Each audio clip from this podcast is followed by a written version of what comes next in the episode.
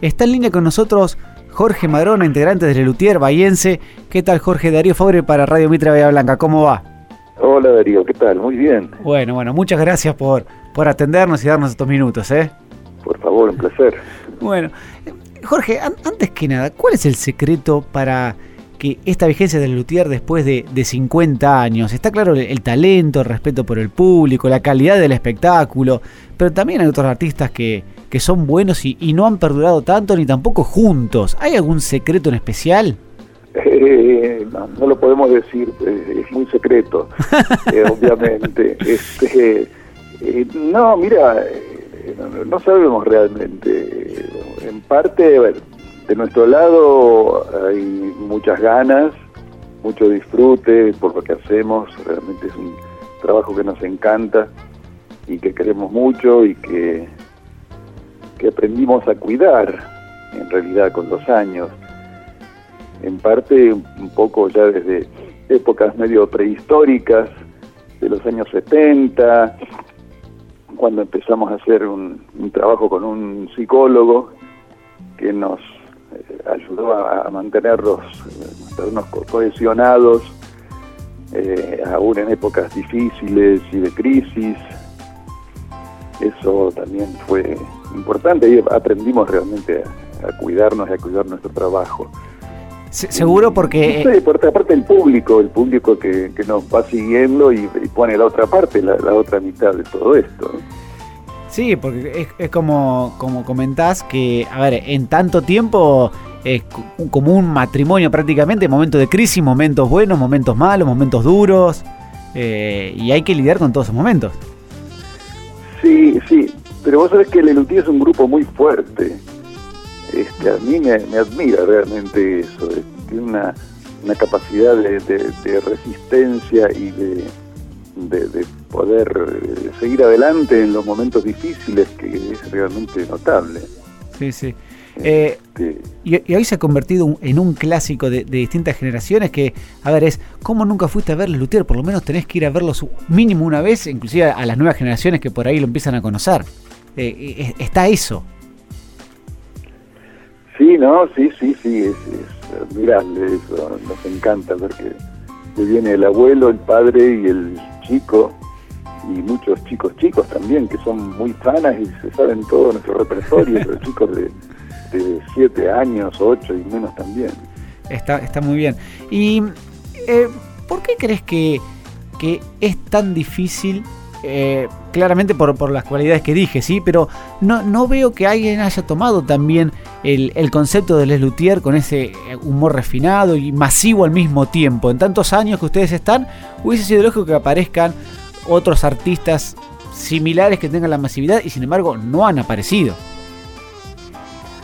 No, pero eh, es que Les Luthier fue un producto azaroso en realidad, fue la unión de, distintos tipos con distintas capacidades musicales, eh, actorales, eh, literarias y, demás.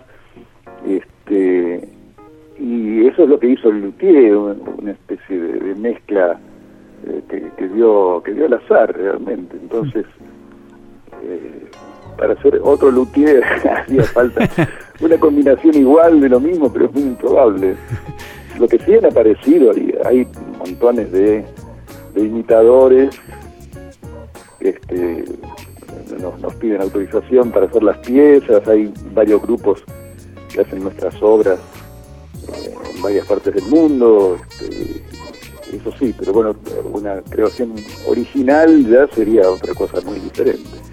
Sí, eh, a ver, y además está la marca, ¿sí? Porque uno a veces por ahí cuando, cuando hablamos de arte o, de artistas, eh, eh, marca suena más a comercial, pero la verdad es que ustedes ya son una marca que, que tiene muchísima fuerza. Ah, sí, sí, sí. sí, sí, así es. Y, así es. Y además, bueno, hemos visto que el grupo se regenera a partir, bueno, cuando apareció Daniel, fueron ya titulares Martino O'Connor y Tato Turano, que eran reemplazantes hasta ese momento. Y el, espectáculo siguió funcionando, te digo, con una respuesta del público muy muy parecida. Este, habrá gente que extraña a Daniel, como es lógico, y lo extrañamos nosotros también, pero en cuanto a la respuesta del público sigue siendo la misma, la gente se divierte igual que antes. Ahora se ha ido Carlos Núñez, se retiró del grupo, este, hacía tiempo que estaba cansado, quería trabajar menos o dejar de trabajar, lo hizo hace poquito y entró en su lugar Tomás Mayer Wolf, que es un chico joven que tiene la mitad de nuestros años, tiene 35, acaba de cumplir, este gran músico, y eh, bueno, lo reemplaza Carlos, y también el público sigue viniendo y disfrutando del show igual que antes. Sí, pero... que bueno, nos, nos encanta y nos tranquiliza porque sabemos que el grupo puede continuar un poco más allá de los históricos. Sí, pero también es una cuestión de la profesionalidad que ustedes tienen y de estar preparados a estas cuestiones que son complicadas, como la de Raminovich o la de Núñez eh, Cortés, que eh, son salidas, por ahí pueden ser traumáticas, pero ustedes se van preparando de alguna forma para todos estos problemas, eventualidades, llamémosle de, distintas formas, que pueden ir pasando. Eh, claro, bueno, los reemplazos sí hace tiempo que, pensamos en, en tener estos reemplazantes.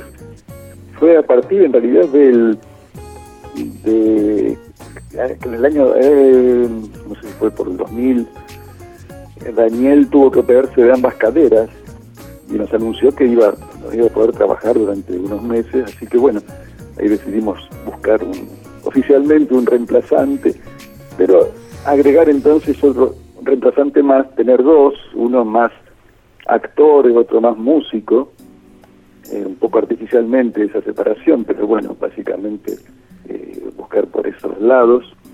Y ahí entraron entonces este, Martín y Tomás. Y, bueno, estuvo una, una preparación que, sabemos que es muy útil, porque bueno, nos han reemplazado mil veces, este, no, no solo por operaciones, sino bueno, una disfonía, un esguince, este, dolor de cabeza, qué sé yo, cosas que pasan de un momento a otro y, y la función sigue igual. Claro. Em, y volviendo un, un, poco tema de, marca, por llamarlo así, en, algún lado escuché a algún periodista de la posibilidad, no sé si fue una idea de él o, que se escuchó de algún lado, de, generar una especie de franquicia en otros lugares de Lelutier como si fuera un Cirque de Soleil, vamos a ponerle, ¿sí? Eh, ¿Realmente estuvo en la cabeza de ustedes esta posibilidad o, o nunca estuvo? Mirá, siempre la, la escuchamos con cierta envidia de otros grupos, ¿no?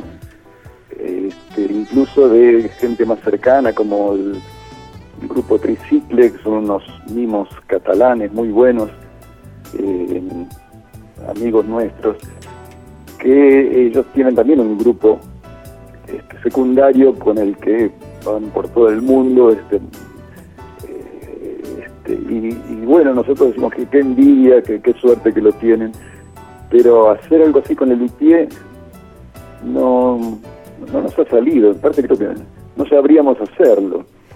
Este, hace unos años, a ver, para hace 10 años, con los 40 años del luthier, a Lino Patalano, nuestro representante, se le ocurrió hacer en el Teatro Maipo una temporada con obras nuestras, este, armando un grupo con jóvenes este, y con un director, que no era ninguno de nosotros, que preparó el grupo, preparó las obras, y, este, bueno, fuimos a, verlo cuando estaba listo, estuvo un tiempo en cartel y bueno, era simpático y raro ver nuestras obras representadas por otras personas, pero no era lo mismo, este, no era tan bueno como el de Lutier. Sin duda, sin duda, sí, Pero, sí. Eh, que bueno, es lógico, es, muy difícil, realmente difícil. Después de esta carrera, eh, ¿quedó algún proyecto profesional pendiente, eh, personal? Luego de todos estos años en el Luthier, y has escrito también libros y has hecho otras cosas, ¿te quedó algún proyecto profesional pendiente? a ver, no, yo creo que sigo dándome los gustos de componer y escribir, este, aún de publicar un libro de fotos como ha ocurrido ahora, de una ah. manera un poco... ¿Hace poco? Este, sí, sí, sí, sí, un poco casual, porque yo no soy fotógrafo profesional. Este, pero ha ocurrido, eh, se publicó un libro con mis fotos caseras del luthier. Eh, no, no, no, creo que no he dejado esos proyectos, yo soy músico básicamente y sigo estudiando guitarra, sigo estudiando composición, componiendo, hace poquito, eh, hace pocos días un coro, el coro Trilce, que dirige Néstor Andrenacci, hizo una serie de recitales con música mía sobre poemas de Oliverio Girondo. Este, así que no, no, no, ese camino paralelo sigo teniéndolo. Muy bien. Eh, ¿Cuándo vieron durante todo este tiempo que han tenido, a ver, eh, tanto, tanto éxito, pero bueno, mayor éxito aún en, la recepción del público? ¿En momentos sociales de crisis o en momentos buenos? Porque el humor, mm, a ver, en, en, los momentos buenos uno lo busca y en los momentos de crisis lo necesita a veces. Eh, claro, pero yo creo que uno lo necesita siempre, el humor, ¿no? Lo necesita y lo disfruta siempre. Yo creo que no hemos notado diferencia. Lo que pasa es que a donde van llenan, ese es el tema.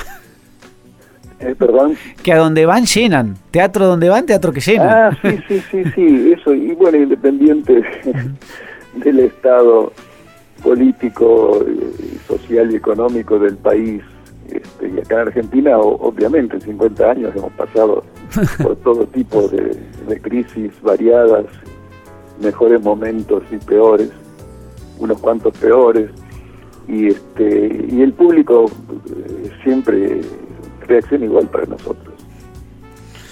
Em, una cosa que también me ha llamado la atención es eh, la libertad con que se manejan a veces en la gira, que lo he escuchado en, distintas entrevistas que le han hecho, de que a veces viajan en vuelos diferentes o paran en distintos hoteles, que, por ahí uno lo asemeja a otro grupo de artistas o inclusive deportistas también, para hacer una analogía, si bien no es lo mismo, y que van todos al mismo hotel y, comparten mucho. Y en el caso de ustedes, eh, creo que posiblemente sea corregir por favor corregime si, es, si, es, si no es así, el mismo psicólogo que vos dijiste, de un poco separar, pero digamos, por ahí a las giras cada uno hace su, su vida y se juntan a veces para, para los momentos de, actuar o de ensayo. Y eso es algo que me ha llamado la atención. Ah, bueno, en general eh, pasa que pasamos mucho tiempo juntos nosotros, eh, solo por el trabajo pasamos muchas horas y horas y horas este día a día y en todo el año este, compartiendo el escenario, camarines. Y entonces, bueno, sí, sucede que muchas veces vamos a comer juntos este, o continuamos el programa juntos, pero también es normal que cada uno haga su vida una vez que sale del teatro. E incluso cuando te decís los vuelos y hoteles, y depende un poco de la comodidad de cada uno. Este, uno dice, bueno, yo, yo, a mí me gusta este hotel, el otro dice, no, no me gusta, fuimos la otra vez, este, y no sé, había ruido, incómodo, me voy a otro. Pero bueno, eso con total libertad este, es una facilidad que nos da el grupo. Ah, está muy bien, está muy bien. Eh, Jorge, para terminar la, la entrevista, me gustaría hacerle tres, cuatro preguntas que siempre le hacemos a, nuestros entrevistados generales. A ver qué me responde. ¿Se anima? Eh, sí, sí, depende de las preguntas. No, no, no, son tranquilas, son tranquilas. Em, la primera es, si yo le digo que tiene la posibilidad de hablar un rato con alguna persona de todo el mundo, ¿con quién le interesaría hablar y por qué? de todo el mundo actual, eh, eh, ahora actual. Después la próxima pregunta es eh, atemporal, pero presente. ¿Con quién sería? Uh, bueno, tantas, tantas personas.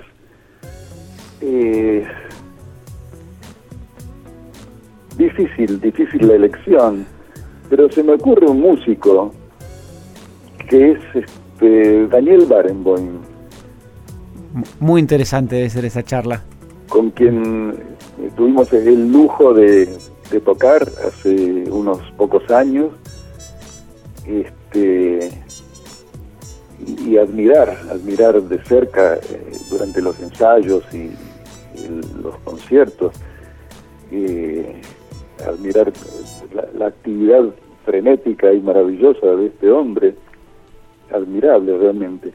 Y, este, y, por esa misma actividad eh, imparable, casi no pudimos tener contacto con él, más allá del, de la pura preparación del, concierto.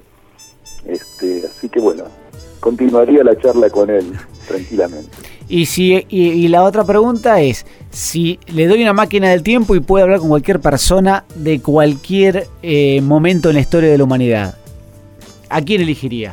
Más difícil todavía quizás. Ah, bueno, no, este es para mí fácil. bueno. Elegiría a Johann Sebastian Bach, mi compositor favorito. Claro, para eso necesitaría un traductor este, alemán-español, pero supongo que se puede conseguir. eso no hay problema, eso lo podemos, lo podemos solucionar. Eso, bueno, gracias. y, y, la otra vez entrevisté acá a un científico que él se va a congelar para cuando esté la tecnología preparada pueda revivirse. Hay eh, algunos institutos en Estados Unidos que, que hacen eso. Eh, si yo le diera la posibilidad, ¿usted lo haría eso de congelarse para revivir el día de mañana dentro de, puede ser 50, 100, 150 años o 500 años cuando esté la tecnología? ¿Lo haría o no? Que no, ¿eh? ¿eh? no, no me tienta demasiado la idea. Entre otras cosas, uno ya habría perdido el contacto con toda la gente que conoce de su generación, de su tiempo, y este caería como marciano en un lugar absolutamente nuevo y con toda la gente desconocida eh, y los afectos ya perdidos en el olvido. Eh, no, no sería muy fácil. Seguro, seguro, seguro. Eh, y, y, es, una, es una pregunta que, que generó acá en la radio ciertas discusiones justamente por, por lo que usted dice, algunos por, por, una cuestión inclusive hasta religiosa, otros de afectos, otros de que sí porque le gustaría ver el día de mañana, pero bueno, eso es una cuestión que por ahí genera distintas opiniones eh, totalmente diferentes, por eso es una de las que pusimos siempre en, en, en este final de entrevista. Claro, sí, sí, sí. Me parece que no, no soy tan curioso con el futuro este, no me atrae tanto todo lo maravilloso y desconocido de, ese periodo que se viene, pero digo, es tan rico el presente en la tierra actual, tanto, para ver y tanto para asombrarse, y este, digo, para bien y para mal, que es suficiente con eso para mí. Bueno, bueno. Bueno, Jorge, le queremos agradecer muchísimo, la verdad que es un, lujo y un placer poder haber hablado con usted. Bueno, este, muy amable. Así que le queremos agradecer y le mandamos un abrazo muy grande. Muchísimas gracias. Abrazos para ustedes. Hasta luego. Chao.